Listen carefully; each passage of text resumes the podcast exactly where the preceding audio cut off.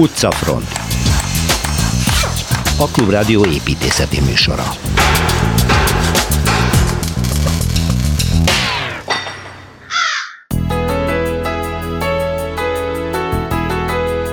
Palermo másodszor, ezzel zárul szicíliai körutunk Szilveszter Ádámmal. Folytatódik a történelmi oknyomozás Esztergomban, negyedik Béla sírhelye felkutatásának újabb fejezete következik Jamrik Leventével. Goddang Tibor újabb építész dinasztia hírességeiről ezúttal a Fleischerekről mesél. A Pesti Dunakorzó eredeti épületei közül az egyetlen fennmaradt palotát, a Tonet házat járjuk be Kelecsényi Kristóf vezetésével. Egy okos, szép és csupa növényel teli épület együttes emelkedik a 9. kerületben. A Metrodon Green programról beszélgetünk Kis Gábor műszaki igazgatóval. Irány a Keleti Károly utca, Torma Tamás új sorozatában az első szakasz épületeit, többi között Komor Marcel műhelyházát vesszük szemügyre.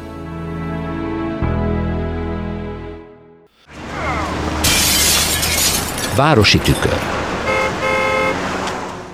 Palermo 2, mert megígérte Szilveszter Ádám Ébüdés Építész Egyetemi Tanára Szabad Művészetek doktora Szerbusz Ádám múlt héten, hogy ennek a rettenetesen gazdag történelmi eseményekben is nagyon gazdag városnak a története és építészete megér még egy, annyira megér még egy menetet, hogy most már tényleg a magáról a város képről és az épületek közül azokról halljunk, amit feltétlenül ajánlasz, így képzeletben teszünk egy sétát, vagy aki majd egyszer ott jár, emlékezzen rá. Hol is hagytuk abba?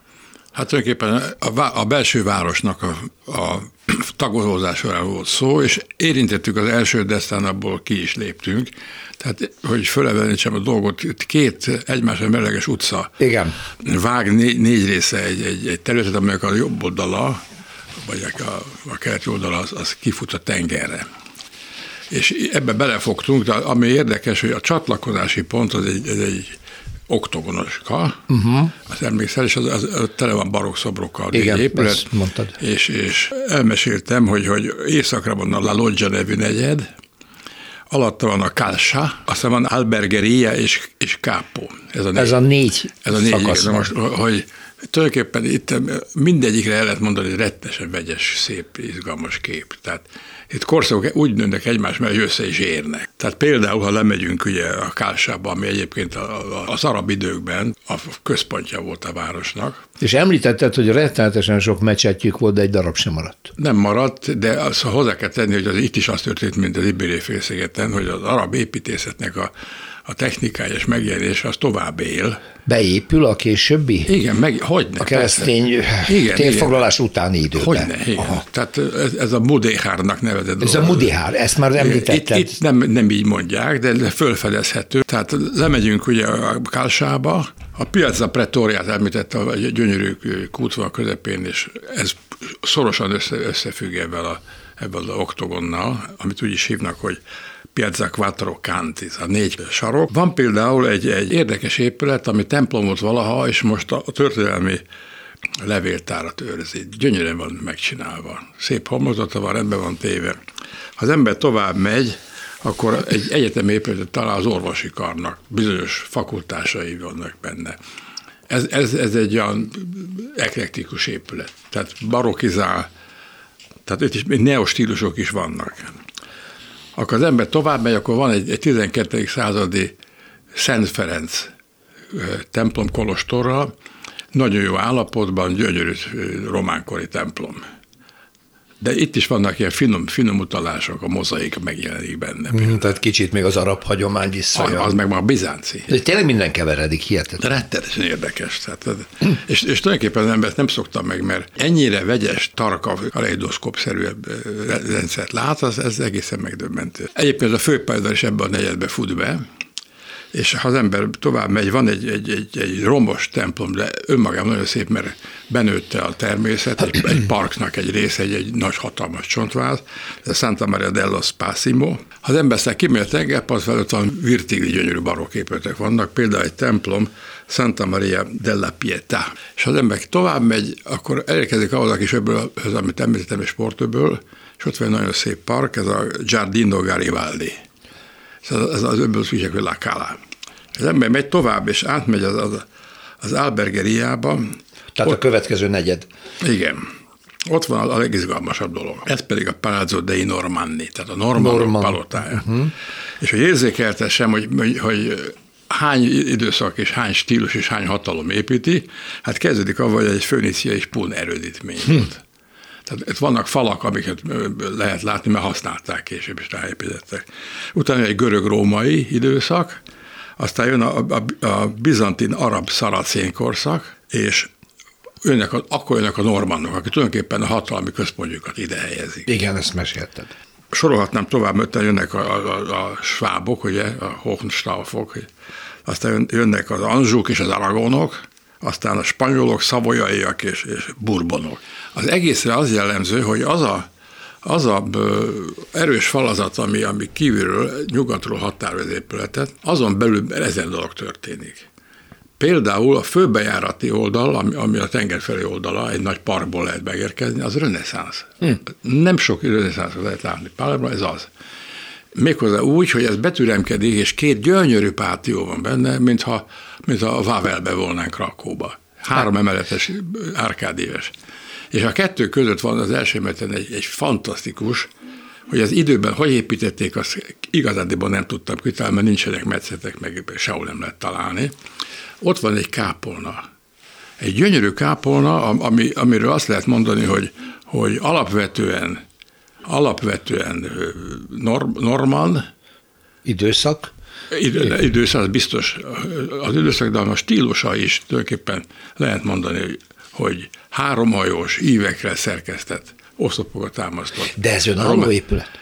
Ez a, a két udvar között, között van, van, az első emeleten. Hát ott van, Aha. egy nagyon furcsa, hogy lukas épület, mint a sajt, egyébként fantasztikus alakzat. És itt viszont végig ömlik rajta a gyönyörű mozaik. Uh-huh van egy, egy kupola, ami kitüremkedik az épületből, egyébként is nyeregtetős, és az ember ezt, ezt, ezt szavakkal nem lehet elmondani, mert, mert a gazdagság teteje. Ha az ember tovább megy, akkor van egy torony, pízai torony, aminek a teteje egy csillagvizsgáló van. Hm. És érdekes mondom, mellé épült, épült egy, egy, egy kaszárnya, ebben együtt, mert van egy autonóm szicíliai hadseregtest, és azt költözött ide be, ez egy érdekes dolog, mert, mert egy vékony dupla falazattal egy kertet határol a főbejárat mellett, és mögötte pedig van, van egy kaszárnya, aminek ugye van egy, egy hosszú, arra merőlegesen kifutó földszintes darabja, valószínűleg az, az a lőgyakorlatoknak a helye. Majd továbbá átmegy azon az úton, amit, amit ismerünk majd a Vito Emanuele Corso, és ott van egy, egy csúcsos, több emeletes kapuzat. Ez, ez egy olyan furcsa dolog, hogy az ember próbálja megérteni, hogy hogyan építették. Egy biztos, hogy, hogy hatalmat és, és, és gazdagságot árul el. Ugyanakkor vannak olyan termek, amik ami később épültek, például van egy olyan épületszány, ami van egy Herkules terem, ami gyönyörű. Szép rendezvényeket lehet tartani, összejöveteleket lehet tartani. A mai napig ez, ez, egy, ez egy legizgalmasabb épület, amit valaha láttam, és, és, és meg kell nézni, mert, mert csoda. Hát elég gazdag programignak ígérkezik az ember Palermóba, biztos, hogy ez nem egy nap, mint ahogy nekünk is két rész volt, ez, ez, ez biztos, hogy megér több hát napos hát, Itt minden utazás. pillanatban érdekesség van, festőiség, gazdagság, barátságosság is. És sokféleség, na, amit sokféleség, mondtál az építészetben. Egy kaleidoszkóp. Szilveszter Ádám, nagyon szépen köszönöm. Budapesti séta. Megyünk a Dunapartra, pontosabban a Duna korzóra, Kelecsényi Kristóf építészettörténésszel. Szervusz Kristóf! Szervusz! Mert azt üzented nekem, hogy a Tonett udvarról fogsz beszélni. Ugye ez az az épület, ott a Vigadó térre néz az egyik homlokzata, és a másik vége, az meg nem is tudom hol van, az egy kis köz, ugye? Ott. Így van. Így van. És ez az egyetlen megmaradt épület az egykori ezzel egy időben épült Dunakorzóról, ugye? Pontosan, pontosan. És a Tonet építette, vagy a Tonetnek a működéséhez kötődik, hogy ezt így hívják, hogy Tonet udvara belsejét? Így van. Hát ugye a, a gyakorlatilag a Dunakorzónak ugye még a, szerintem talán az új épületeiről beszéltünk a szintaféle szállogáról szerintem. Igen. Akkor valamennyire már érintettük, ugye, hogy hogyan alakult ki ez a térség, de az végig volt, úgyhogy röviden elmondanám. Tehát, hogy ugye az 1860-as években nyilván több nagy árvíz után ugye elkezdődött nagyobb lendületet venni az, hogy épüljön ki a Pesti, meg a Budai rakpart. Ugye főleg a Pesti uh-huh. volt az, ami égető szükség volt, mint ugye Pestnek nincsenek magasabban fekvő részei, tehát az egész város ugye a Dunának nagyon ki volt téve.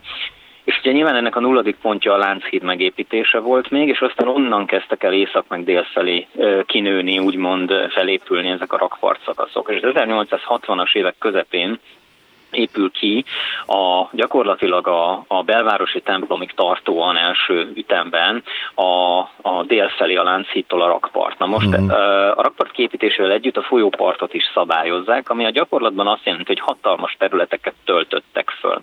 Ezek a területek nem elég, hogy ugye Pestnek gyakorlatilag a legértékesebb telkeivé váltak azon nyomban, de egyrészt ingyen voltak a tekintetben, hogy hát az állam a Dunától vette el, Igen.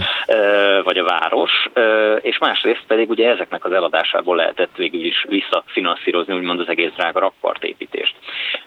Itt aztán kiszabályoztak most lehet, hogy tévedek, 10, 11 vagy 12 darab telket, és azt szépen eladták. És ezek a telkek gyakorlatilag az 1860-as évek közepétől az 1870-es évek legelejéig beépültek so, szép sorban a korszaknak a, a gyakorlatilag nagy tőkés vállalkozói által, akik közül az egyik ugye ez a Tonet bútor gyár volt, ami akkor ugye ez egy osztrák cég, ami ugye a modern bútorgyártásnak az egyik forradalmasító, ugye a hajlított fabútornak mm. volt gyakorlatilag a feltalálója, és licenszelője, és hát az ő, ő magyarországi terjeszkedésüknek ez tulajdonképpen egy ilyen építészeti lenyomata, és itt is volt egy mintaraktáruk, mintaboltjuk hatalmas. Tehát a megrendelő maga egy gyár volt az épületet? Ép...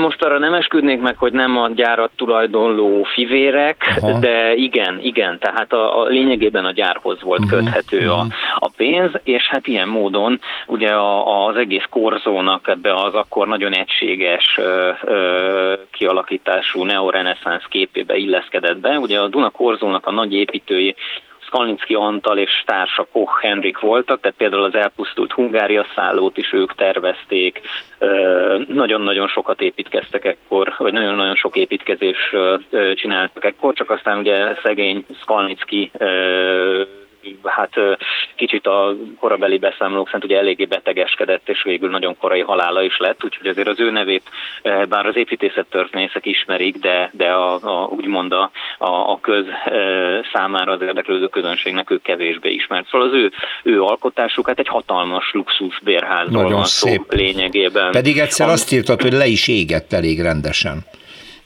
Igen, egyszer, egyszer le is égett az 1900-as évek elején, úgyhogy akkor, akkor már azt hiszem a, a végül is a gyárhoz vagy a, a tonethez tartozó helységeket utána már ö, nem is állították helyre ö, üzletként, hanem abból is lakás lett, uh-huh. mert nagyon jövedelmező volt. És ha belegondolunk, ez az egyetlen olyan épület a Dunakorzón, ami nem volt, nem volt sose szálloda. Mert bár tőle északra a régi tőzsdeépület volt, és még északabbra megint csak egy bérház, de azok szépen lassan szállodává váltak, hm. ahogy a déli végen is, szinte ugye a Hungária szálló, és mellette a Bristol, ezek is szépen lassan szállodává lettek, ez az, ami mindig is lakóépület volt, Igen. és maradt, mm. és hm. mai napig hálégnek szönnel.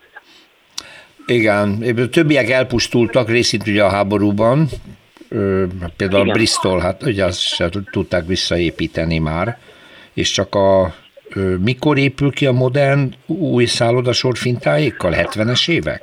60-as évek 60 közepén akkor indult. ha jól tudom, vége mm. fele, igen, és ugye akkor bontják le az utolsó, még a másik épületet, ami megmaradt. Ugye még vannak fotók, hogy már áll az Intercontinental, de még ott van mellette ez a, ez a házacska. Igen, szóval a Tonet maradt egyedüli hírmondónak. Kelecsényi Kristóf, nagyon szépen köszönöm. Szervusz, köszönöm, minden jó. Szervusz. Perspektíva. Újabb budapesti utca mustra következik Tormat Tamástól, az Egy Helyblokk szerzőjétől, építész kritikustól, Szerbusz Tamás. Ez nekem bejött nagyon, ez egy jó ötlet volt, hogy egy-egy utca szakaszt ismertetsz, és nem csak egy-egy házról beszélünk.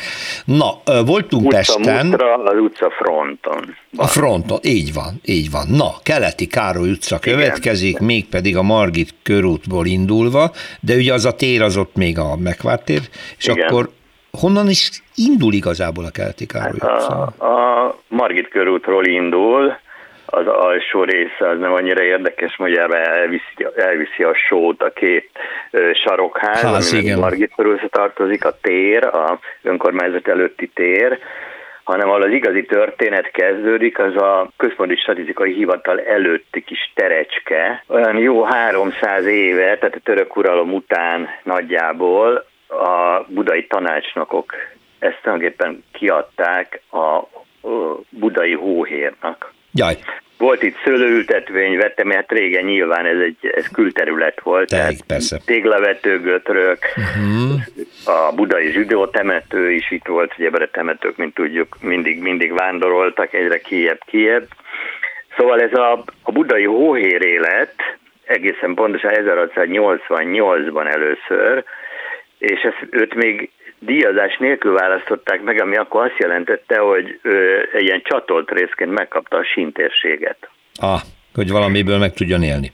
Így van, tehát a dögbőrökből próbálta fedezni a, a létét, de hát ez nem, nem jött össze, úgyhogy a következő hóhér az már egy úgynevezett szegődéses hóhér volt, aki fizetést is kapott, sőt, egy területet is, meg lakást, és nagyjából így kerülünk ide, ugyanis a Keleti Károly első ö, utca neve, az első neve, nyilván még németül, zöld oszlop volt, aztán ebből maradt az oszlop, mert hmm. ugyanis ez egy ház volt, itt egy házacska, ami akkor szép lassan az idők folyamán átalakult ö, egy kúriává. Az út állítólag egyébként azért kanyarodik itt el, mert kikerüli ezt a bitódombot, tehát akkor a kivégzések is itt voltak? Ne? Hát nyilván nem tudok ennél több, sokkal többet, tehát hogy mennyi Aha, volt, de igen, hát ha Vitó volt, akkor valószínűleg hát akkor valószínűleg, volt. Igen. Tehát itt nem volt egyáltalán jó ő, híre, és az útot elkanyarodott, az akkor még rózsadombi szőlők felé nyilván, aztán később kezdett el beépülni. Tehát például a, ugyebár aztán később 1892-ben hal meg Keleti Károly, aki akkor már a magyar statisztika élharcosa volt, tehát már 48-tól kezdve, és akkor, kezd, akkor ő már törvény szabályoz ezt a dolgot, már volt népszámlálás, és nagyjából akkor döntenek róla, hogy akkor már nyilván megfogalmazott az is, hogy ide fog épülni, mert 1903-ra készült el az épület, hogy akkor az utca neve Keleti Károly Igen, legyen. méltó módon nyilvánvaló, és akkor itt be is lehet menni És akkor itt elindulunk, utcába. itt rögtön, itt azért még ideje, hogy mondjuk úgy egy coming out tehát ez az utolsó olyan hely lesz, ahol én laktam is, sőt, ráadásul ez olyan,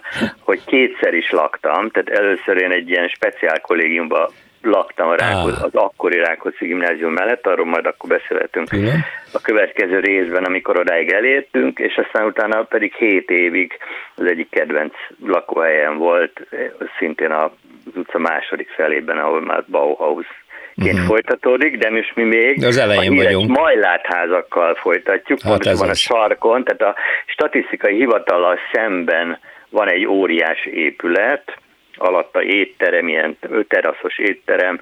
Ez volt Budapest első garniszálója, de nem abban az értelemben, ahogy ezt mi értjük, hanem akkor mondom inkább azt, hogy garzon szálloda. Garzon. Uh-huh. Ez egy hat emeletes óriási saroktömb, és a, a garzon szállodaság az azt jelentette, hogy, hogy a vendége, tehát a lakókat azon kívül, hogy szobát kaptak, minden egyébben megpróbálták kiszolgálni, tehát ezért volt alul az étterem kávéház, központi fűtés, mosás, szárítás, lift, porta szolgálat, minden volt benne, és már ezt is ez a bizonyos vállalkozó kedvű Majlát gróf ő építette, és ugye bejebb haladunk, akkor elérünk a tulajdonképpen a keleti Károly ezen szakaszának a legjellegzetesebb házaihoz, a majlát házakhoz. Ezt vállalkozásszerűen építette, tehát tulajdonképpen ezek bérházakként készültek, de elég speciális módon, mert ugyebár kihasználták, tehát a rózsadom szoknyáján vagyunk tulajdonképpen tehát hátrafelé mindenhol később is nagyon viszonylag szép kertek vannak. Igen, kívülről ezt nem is sejti az ember, bár az utca frontján ott vannak ezek a függőkertek, ezek a teraszok, amelyek Igen, összekötik a tömböket. vannak az elsőn, és ezzel gyakorlatilag ki is nyitja az addig szűkebb utcát, tehát nagyobb a tér, amin így végig látni, ezért is lehet nagyon szeretni például a a keleti Kári utcát, de ezt úgy, úgy valósította meg, hogy itt is tulajdonképpen ebből a, ebből a kiszolgálás szolgáltató túlsúlyt ezt tovább vitte, mert alul ez alatt a kiúra elsemelti elké alatt végboltok Igen, voltak. üzlethelyiségek. Igen. 29 különböző bolt, tehát itt aztán árultak pékárút, tejet, szabók voltak, zöldséges volt, minden Igen, hát volt. hát ezekből kevés maradt már.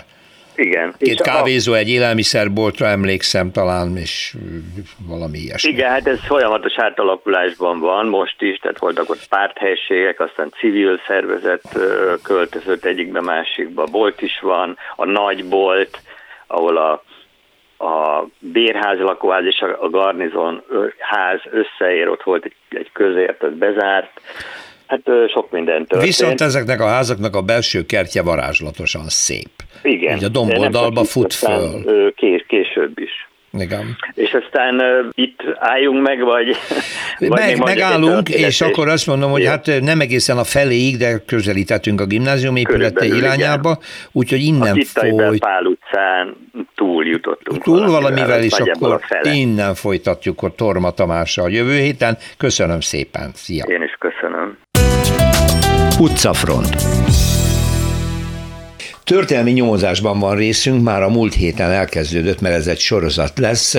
Jamrik Levente történész, média szakember, a Falanszter és a Járdasziget blog szerzője beavatott bennünket abba, hogy Negyedik Béla és családjának sírhelyének kutatása új fázisba került az utóbbi évben, évtizedekben, vagy évtizedben, és egy egészen különleges történetet elevenített fel nekünk. Jó napot kívánok, hogy Esztergomban, a Jókai utcában, egy kocsmában néhány fiatal és családilag érintett egyik készülő mérnök tudta, hogy a kocsma fala mögött van valami. Sejthetően ugye ő az ő nagyapja volt, az, aki Igen. annak idején, még a 20-as években, 1920-as években saját épülete alatt felfedezett egy üreget, amiben három díszes sírt látott. Ott tartottunk, hogy betemette, félve attól, hogy a hatóságok majd rátelepednek, és nem tudja az üzemét bővíteni, de a titok azóta is titok, hogy igazából mi az a sír, igazából hozzá lehet-e jutni, és ön és rengeteg szakember az utóbbi években azon dolgozott, hogy megállapítsák, hogy mi lehet ott, hol lehet, és hol lehet az a sír. Most a kocsma falánál tartottunk. A, Menjünk tovább, és milyen módszerekkel indul néhány szakember, lendül neki többször is, ha jól emlékszem az ön írására, több hullámban is próbálják meghatározni, hogy ezek az épületek miről beszélnek a múltat illetően. Hát nem a kocsma fala, hanem a kocsma mögött, ugye az egykor istáló területén Aha. volt ez a, a üreg. Ez ja, ott volt ami, ami hát valószínűleg ennek az egykori bazilikának az alja, ahol eltemették, ugye negyedik Bélát, feleségét, Laszkaris Máriát és a, leg, és a fiújukat Béla herceget.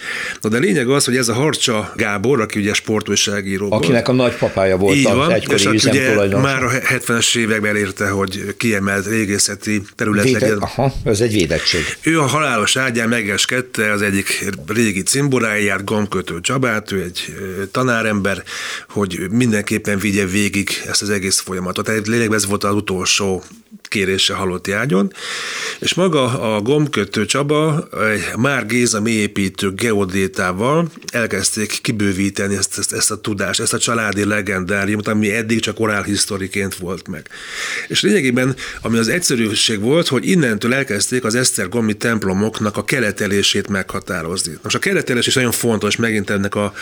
Ez mit egész, értünk ez alatt? Mit értünk, így van. Ugye lényegében megint a barokk korszakig, az ókortól kezdve az összes templomot úgy állították be, hogy a szentélynek a, a keleti oldala az napfele nézzen, tehát hogy a, a felkelő napnak arra nézzen rá. Ugye háromfajta keletelés hogy van. az ima közben a felkelő napot lehessen érzékelni, Ez, látni. Részben igen, tehát ezt kb. úgy kell elképzelni, most nagyon ki, ki, ki a sztorit, ami, ami meg kicsit túlzó is. Az Indiana Jonesban van egy olyan jelenet, amikor a, az elveszett Fridláda fosztogatóiban bemegy a, egy ilyen piramisokat ábrázoló egyiptomi kisváros makettet ábrázoló, igen, így igen, van, igen. és akkor van egy, egy gyémánt uh, rubin, vagy valami, amit rá kell tenni egy rúdra, Úgy és van. az egy bizonyos szögben, ahogy bejön a nap, de csak abban az egy órában, Óra, ahova vetít, akkor ott van a kincs. Na, ez most nagyon túlzó, de lényegében ez a sztori. Ugye maga a, a keletelés, az volt, lehet, a, a, ami Magyarországon elterjedt a, a középkorban, az mindig a védőszent alapján. Tehát, ha van egy, egy templom kap egy védőszent elnevezést, Tschüss. Mit tudom én mondjuk Gergely, uh-huh. annak az ünnepe most hasamra ütök július 22, és ahogy július 22-én a, a Juliánus vagy a Gergely naptár szerint fel kell Esztergomba a nap, az alapján határozták meg a templomnak a hoztengelyét. Uh-huh. És mindig így a felkelő nap azon a ponton jött be. És innen jön az egész érdekesség. Maga a középkori Esztergomban 37 templomról tudunk, amik mind elpusztultak a, a török hódítás után, és lényegében így a, a Szent Anna tengelyéből hat, ből meg lehetett határozni a keletelés jóvoltából az összes többi egykori középkori templomnak a helyét, a vonalát, mert hogy ugye tudtuk, hogy milyen templomok voltak, hogy volt ugye a, a Nagyboldogasszony, a Szent Lukács, a Kisboldogasszony templom, és így tovább sorolhatnám a templomok és neveit. Ezeknek az irányát lehetett megállapítani, vagy magát a helyet? A kele, a, még, még, csak az irányát. Még csak az irányát, még csak az irányát hogy, hogy volt tájolva, van, csak az irányát, ami a, mutatott az abszis, a bejárat. A így van, igen. csak az irányát be lehetett lőni, hogy Esztergomban mik, mik azok a, a síkok, hogy az adott év, melyik hónap napján, akkor a templom felépült, hogy lehet keletet. Tehát így megvan már egy kelet-nyugati 30 valahány darab, 37 darab vonalunk, és lényegében innen jött az egész érdekesség, hogy oppá, maga a, a, a Harcsa legendáriumban elmondtak alapján, amit elmondtak, a Jókai utca 7, az pont Metzi, annak a kisboldog asszonyhoz címzett ö, bazilikának a, a hoztengelyét, vagyis magát a keretelési irányát, ahol a, a család látta a királysírt, meg a, a kett... Magyarul a királysír egy meccéspontban van. Így van. És amely így... a templomok ö, ö, tájolása szerint kialakított vonalakat illeti. Több vonal van Több most van, még. Igen, fo- láttam fo- a rajzot, igen, nagyon sok fo- fo- Fokozom még meg, de ezek az alap, alap igen, geometria. Honnan B, mint humán. És, és innentől jött egy, egy hatalmas nagy észrevétel, ami megint ugye az ókorból eredeztethető tudásra vezet vissza, hogy a és mai napig vitatárgya egyébként a régészek és történészek között, ugyanis az egyik ág azt mondja, hogy a mai napig álló Bottyán János utcai Szent Anna Ferences templom és a, és a, és a mellette lévő kolostor alatt található ez az elveszett bazilika, ahol a királysír található, uh-huh. ami ezzel a, a mai napig ugye ragaszkodott a, a Magyar Nemzeti Múzeum, az Esztergomi Balassa. Hogy ott van. Hogy ott van, és ugye maga a gimnázium, meg a maga kolostornak a bővítése kap, kapcsán az elmúlt években elég nagy régészeti feltárások voltak ott, ugye egy új gimnáziumi szárny készül, meg tornaterem, és az egész gimnázium udvar, meg kolostor udvar, meg maga a Szent Anna templom alaksorát végig talajradarozták, majdnem egy fél évig tartó elég nagy kihívás volt, annak ellenére, hogy maga ez a gombkötő Csabához köthető negyedik Béla kegyeleti bizottság, hogy tutira nincs ott, mert maga a keretelésből tudták, hogy a Szent Anna templom az a Szent Jakab kápolnához épült, mert maga Szent Jakab meg Szent Anna közötti védőszentnek ugye a keretelésben 1,1%-os eltérés van, tehát nem épülhetett oda a, a, a segítő szűz bazilika arra a helyre, mert teljesen más az a vonal, ugye a keletelés kapcsán, mint ahova végül is megépül. Na, remélem jól magyarázom. Értem, tehát ö, ott kutattak ugyan a hivatalosságok, de önök már látták, hogy a szakemberek, hogy az 37 templom tájolása alapján kialakított vonalak, szerint ott nem lehet. Így van, nem lehet, és plusz ugye maga Szent Anna napja is, az megint egy új ö, ö, okosság, az, az a barokk korszakban kezdett el Európában elterjedni, uh-huh. a kora középkorban Szent Annát nem tisztelték uh-huh. egyrészt. Tehát ez, ez nem, nem, nem volt olyan jelentős szent, mint kvázi napjainkban. Tehát ez egy, egy, egy utólagos valami. És akkor lényegében akkor már elkezdték mondani, és innen jön ki az egész dolog, és valóban, valóban nem is talált semmit Igen, sem a, a Nemzeti Fél Múzeum. évig a talajröngennel, most ás, most ásnak ott valóban, egy ásatás azért zajlik, de ez nem a templom, ez, ez, ez, ez nincs ott.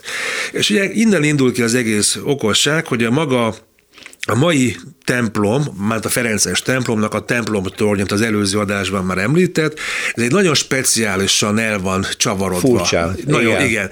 Mert ugye általában a, a, a, az európai katolikus templomépítészet, most a római katolikus épp templomépítészetről beszélünk, ha egy tornyot építenek egy a, a főhajóhoz, az vagy mindig a a homlokzaton található pont a főbejárat fölött, vagy annak az oldalában mind a két oldalt, vagy különállóan, vagy pedig még az a opció van, hogy vagy közepén, ahol a kereszthajó és a főhajó találkozása, vagy ha az oldalánál van, akkor mindig rá van simulva a falra. A falra. Így van. Na most itt nem így van. Itt nem így van, és sőt, még olyan még elképzelhető, ez szintén ez lengyel példa, hogy mondjuk ha nem is a falával van rásimulva a torony, akkor a sarkával, de akkor is 45 fokos szögben, tehát szabályosan van rá cuppanva. Itt ez sincs meg, itt 36,6 fokos szögben van, egy irreális fokban van kicsavarva a templom torony. Az ember azt mondja, hogy ez véletlenül így sikerült. Így van, de, de és innen lőtt megint a gyanú, hogy ez, ez, ez a, a későbbi mesterek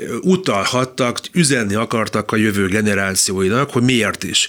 Mert pont ez, ha meghosszabbított, pont ezt a 36,6%-kal elkicsavart templom tornyonnak a oldalfel, az megint a Jókai utca 7 szám alá esik, ahova eleve már mondta a család, hogy ott látták a Bélát, meg a Marikát, meg a kisfiú, másik, a másik kis Bélát. Kis negyedik Béla családot. Igen, az, az Árpád háziakat, és lényegében innentől megint erre utalt az egész dolog. Hát és ez a torony is lényegében oda mutat. Így van. És itt jön az érdekesség, hogy maga, ahol látta a család, illetve ahol van a sír, meg maga a templom toronynak a mértani közepe között, hogyha húzunk egy vonalat, egy rádiuszt, akkor ez pont ö, 132,75 méter. Hát ez is miért, miért mi az, hogy 132,75? Na, és innen az érdekesség, ugye maga a metrikus mérés az megint egy új keletű dolog, ebben a korszakban a Bécsi öl volt számítás alatt, ez kereke 70 Bécsi öl, Hoppá. ez 70 Bécsi öl, ami viszont ez egy misztikus szám. Ez egy misztikus szám, ugye maga az Ószövetségben Igen. és az Új Szövetségben is,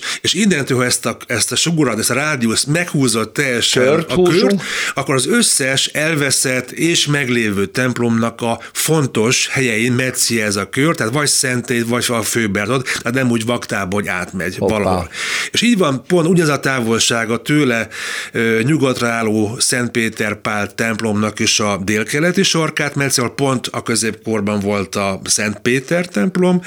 A negyedik Béla utcában Metzi szintén egy, a, a Szent Márton templomot, amit régészetileg feltártak a 70-es években a dr. Horváth István, ennek szintén a főbejáratát Metzi, és így lényegében így kirajzolja az egész korábban elveszett a segítőszűz bazilikát, meg a, a másik többi templomot, ami elveszettnek hittek. Most ebből az következik, és akkor jövő héten innen folytatjuk Jamlik Leventével, hogy az építkezés mindig arra való tekintettel tájolta az újabb és újabb templomokat, hogy negyedik Béla sírja hol van. Na akkor a következő részben meg fogjuk tudni, hogy mekkora valószínűséggel van ott, és mi lesz a következő lépés, vajon mikor fogják feltárni. Köszönöm szépen. Én köszönöm. Utcafront. Építész dinasztiák sorozatunkban amit Godang Tibor építészeti kutató készít számunkra, Szerbusz Tibor. Szerbusz. Hát ez egy hosszú írás, sorozati írás tulajdonképpen. Összegyűjtötted már a híres építészek családtörténeteit, szakmai életrajzait pontosabban.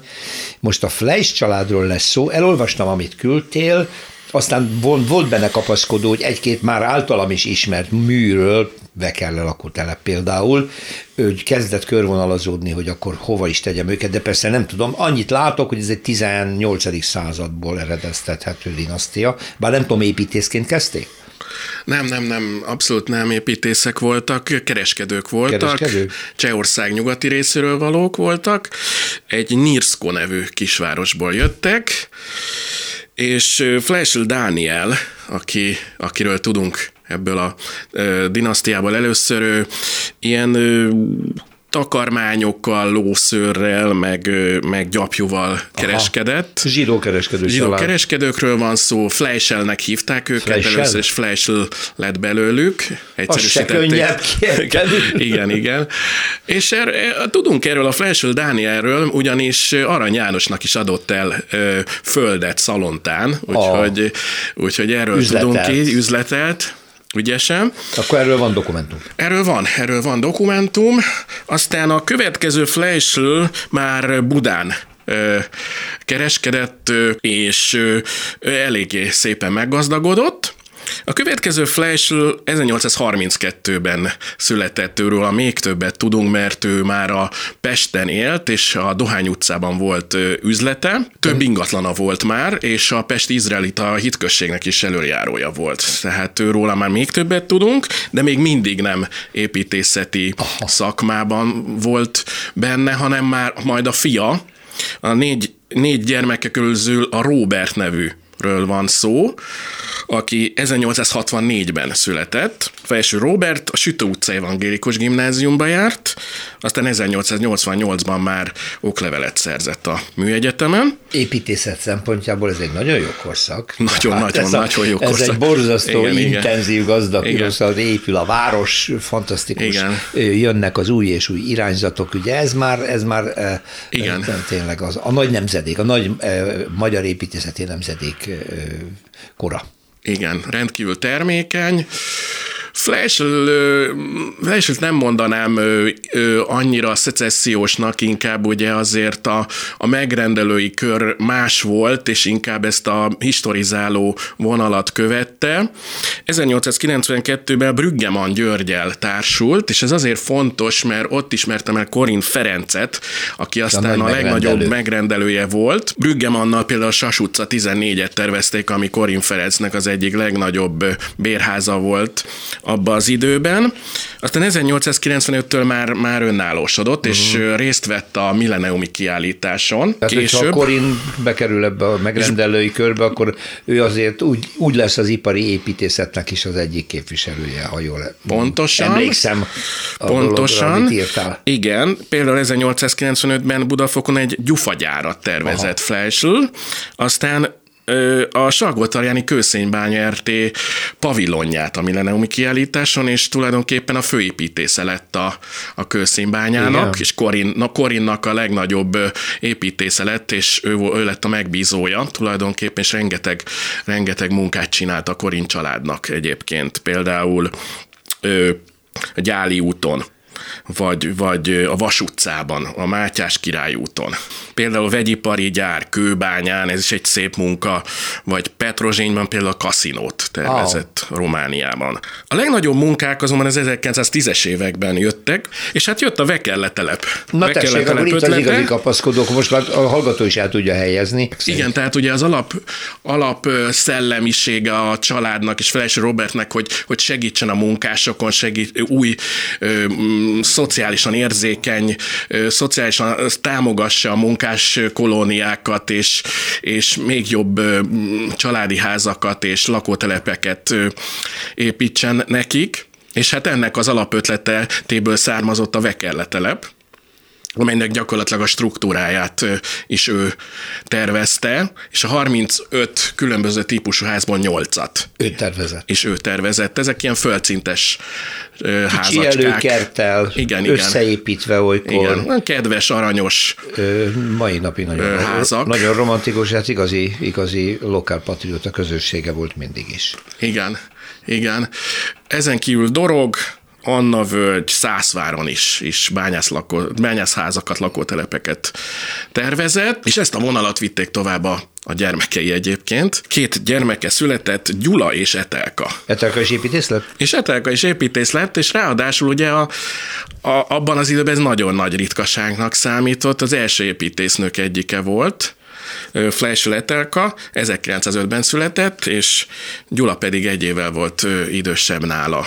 Aki szintén építész. Aki jelentős építész lett, mind a kettő egyébként. Ő a diplomát 1926-ban szerzett Gyula 1929-ben Etelka, ugye ami azért fontos itt megjegyezni, hogy Etelkát viszont nem vették fel a mérnök kamarába, csak Gyulát, így aztán valószínűsíthető, hogy, reng, hogy több Gyula féle munka közös szerzemény, a tehát a mhm. testvérével közös szerzemény. Vajon miért nem vették fel? Hát szerintem azért, mert a női mi volt, ami A női mi volt, ami igen, igen, igen, igen. mert ugye mondod, hogy ez a 20-as évek már, Ugye igen, ez, ez, már, ez már a numerus clausus után van, igen, igen. és mi zsidó értelmiségi családot őt is, őket is nyilván érintette előbb vagy utóbb, igen. hogy kiszorítják a törvényekkel őket. Hát meg a, a nők megítélése és igen, azért akkor igen, ott még igen. gyerekcipőben járt. De azért vannak közös munkák, műanyaggyár kőbányán, 1938-ból, vagy egy fontos mű, ez a köz, ez a csónakház, ez a Salgótarjáni kőszénbány, ugye megint itt van a Salgótarjáni kőszénbány. Ja. Távolról ránézve láttam a fényképét, egy ilyen Bauhaus épületnek igen, tűnik igen. teljesen. És a korszak fontos szakmai folyóiratai közölték is uh-huh. ezt a munkát. Aztán túlélték a második világháborút valahogy, de nem szakadt meg a kapcsolatuk a közszínbányával, a Salgótárányi közszínbányával, úgyhogy például a József városi pályaudvarra is terveztek raktárépületet, szintén a közszínbánya megbízásából. Fontos munkájuk a 40-es évek második felében ez a tatabányai munkáslakóház, amit szintén a korszak legfontosabb szakforrói iratai közöltek.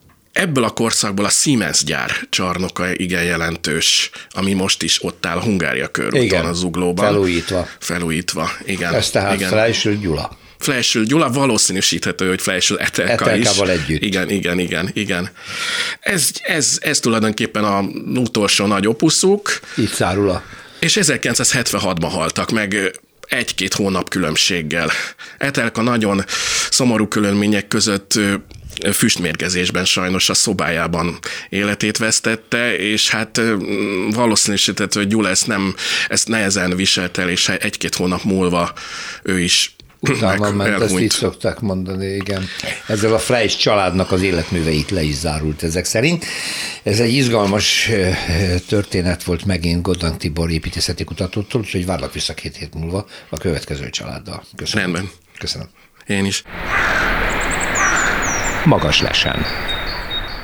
Gazdagabb lett Budapest egy olyan épülettel, egy épület együttessel, ami nagyon sokat tud. A Metrodon Green épületről fogunk beszélni, Emel a 9. kerületben eh, készült, és hát ez a dolog megkoronázása, hogy nem rég a múlt hónapban ö, megkapta a Real Estate Awards díjat, ami hát ugye ilyen beruházásnál egy nagyon előkelő dolog. Itt van velem a Metrodon csoport műszaki igazgatója, Kis Gábor, jó napot kívánok. Üdvözlöm és azt mondta nekem, hogy bejöttünk a stúdióba, hogy oké, okay, oké, okay, jó, most lehet zöldről, meg energiahatékonyságról beszélni, de kevésbé fontos, mint ami mi ennél fontosabb. Ugyanolyan fontos a közösségi élet, az, hogy egy új építési társasházban nem csak azt kell vizsgálni, ami most már egy alapelvárás, hogy mennyire fenntartható, ezen belül mennyire energetikailag tudatos, és hogy mennyire zöld, és szívesen beszélek ezekről a témákról, de emellett Amiről kevesebbet beszélünk, az pedig a közösségi élet, hogy egy új építési társasházban milyen jó minőségű közösségi terek készülnek, amik régebben nem készültek.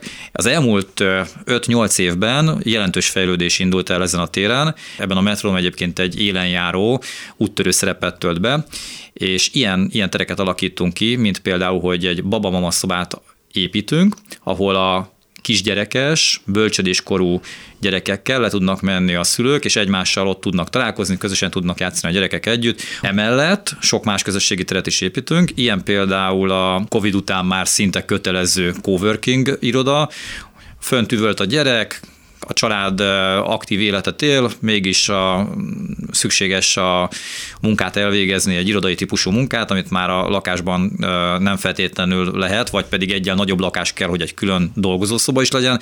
Erre nem feltétlenül van szükség, mert van coworking rész, ahol íróasztal, nyomtató De ez csak a ház lakói számára gondolom, nem üzleti vállalkozásként külsősöknek. Ez csak nem a ház lakóinak, és Aha. térítésmentesen. Tehát, Igen? hogy ez nem egy üzleti alapú megközelítés, építés, hanem ez a társasház alkotó része, és a társasházban lakó tulajdonosok ezt tudják használni. A megosztás az most már egy ilyen kulcs szó. Igen, kulcs szó. Metrodom lesz úgy mondjuk, hogy caring is sharing, ugye ez az angolból, hogy úgy vigyázunk egymásra, úgy figyelünk egymásra, hogy megosztunk.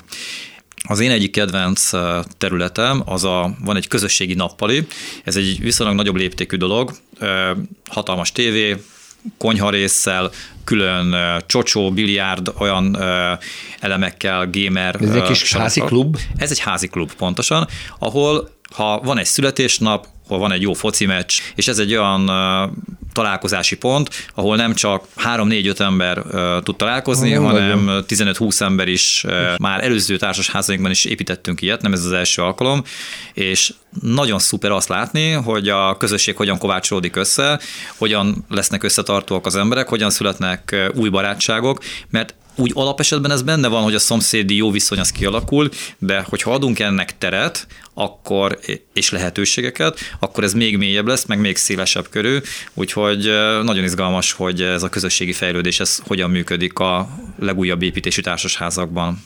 Hány lakásos egyébként a Metrodom Green maga? Ez kettő ütemből áll. Két ütem? Uh-huh. A végén a két ütem összesen 500 lakás lesz. Ez nagyon komoly közösségépítés lesz, mert ez, ez egy, majdnem egy kis falu. Így van. Hatalmas kert van, egy belső hatalmas kert, belső mint udvar. egy focipálya méretű hatalmas kert van, ami lehetővé teszi azt, hogy a kinti programoknak is bőven legyen helye, illetve hát még sok más egyébbel is készülünk a projekt építése alatt. Az egyik ilyen nagyon izgalmas dolog egy ilyen nagy levegőt vettünk, és azt mondtuk, hogy minden parkolóhelyhez, amit megépítünk, nem előkészítjük az elektromos töltési lehetőséget az autókhoz, hanem képítjük magát a töltőt.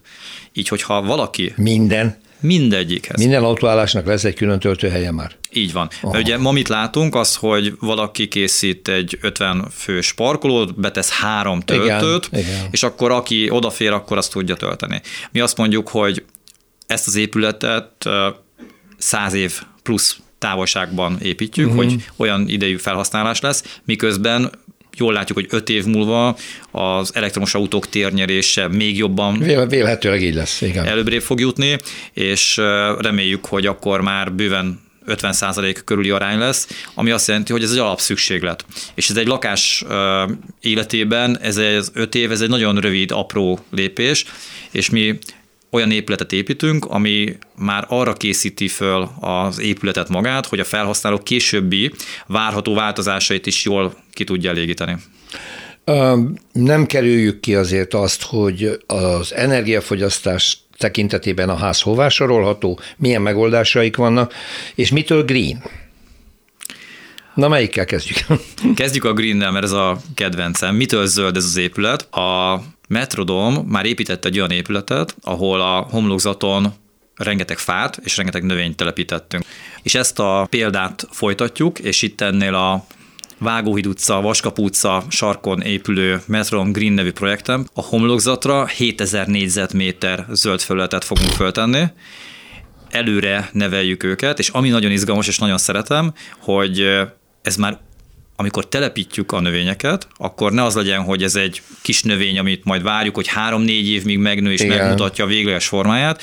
Ezeket a növényeket most idén márciusban már elültettük, az előnevelést megkezdjük, két szezonon keresztül megy az előnevelés. És utána kerül a helyükre? És utána kerülnek a helyükre, amikor már egy jelentősen megnőtt, magas, jól mutató zöld homlokzatot fogunk tudni kialakítani. Most már megoldották az öntözést, ápolást, már ki kísérletezték, hogy hogyan lehet ezt a növényzetet fenntartani úgy, hogy mindig egészséges maradjon? Igen.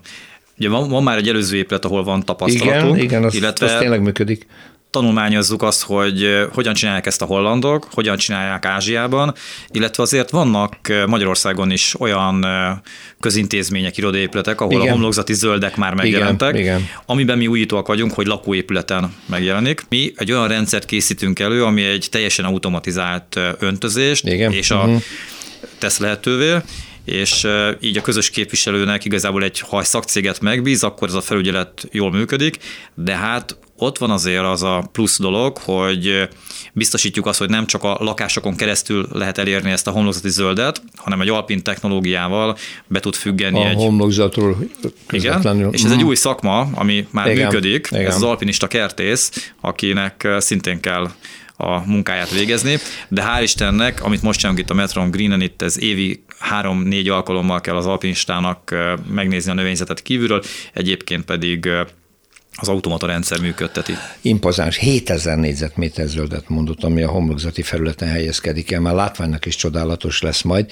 Néhány szó akkor a végén arról, hogy nyilván meg kell felelni azoknak az igényeknek, hogy minimális energia felhasználással jól temperált lakások és jól használhatóak legyenek. Mik az energiaforrások és hogyan szabályozzák?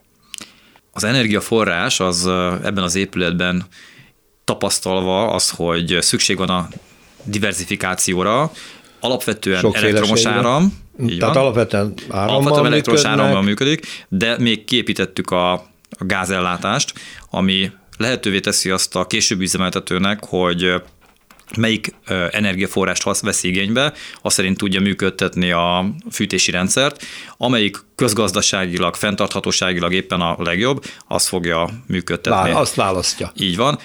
Ez egy ellátásbiztonságot is jelent, hogyha gond van az elektromos áramellátással, akkor még mindig ott a földgázhoz hozzá lehet nyúlni.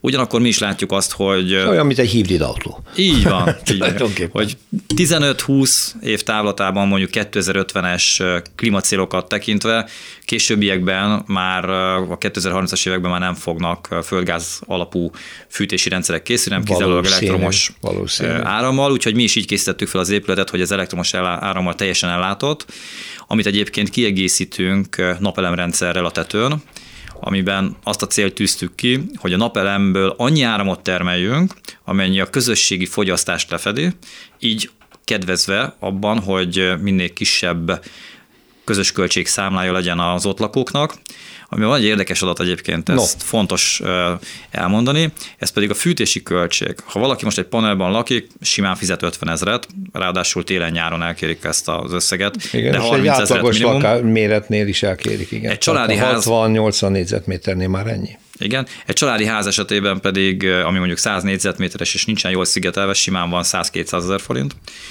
Amíg egy új építésű modern társasházi lakásban egy 50 négyzetméteres lakásnak 2000 forint a havi fűtési költsége, amit novembertől februárig kell fizetni, mert azt követően már nem is kell a fűtés. Megismételni, mert ez hihetetlen. 2000 forint havonta hogy, hogy a teljes lét? lakásra. Ez hogy létezik? Ilyen jó minőségű egy új építésű lakásnak a, szigetelés. a szigetelése és a gépészeti rendszere. Hát ez nagyon csábító, amit most mondott. Már díjazta a szakma, most már majd a közönség díjazza, ha meg lesz, úgyhogy figyeljük, hogy hogyan halad a Metrodom Green, és gratulálunk a Metrodom csoportnak, amelynek a műszaki igazgatójával Kis Gáborral beszélgettem. Köszönöm, hogy itt volt minden jót, viszontlátásra.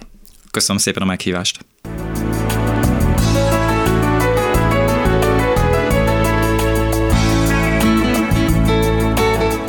Köszönjük a figyelmüket, az utcafrontot hallották, a műsort Árva Brigitta szerkesztette és Rózsa Péter vezette. Egy hét múlva várjuk Önöket.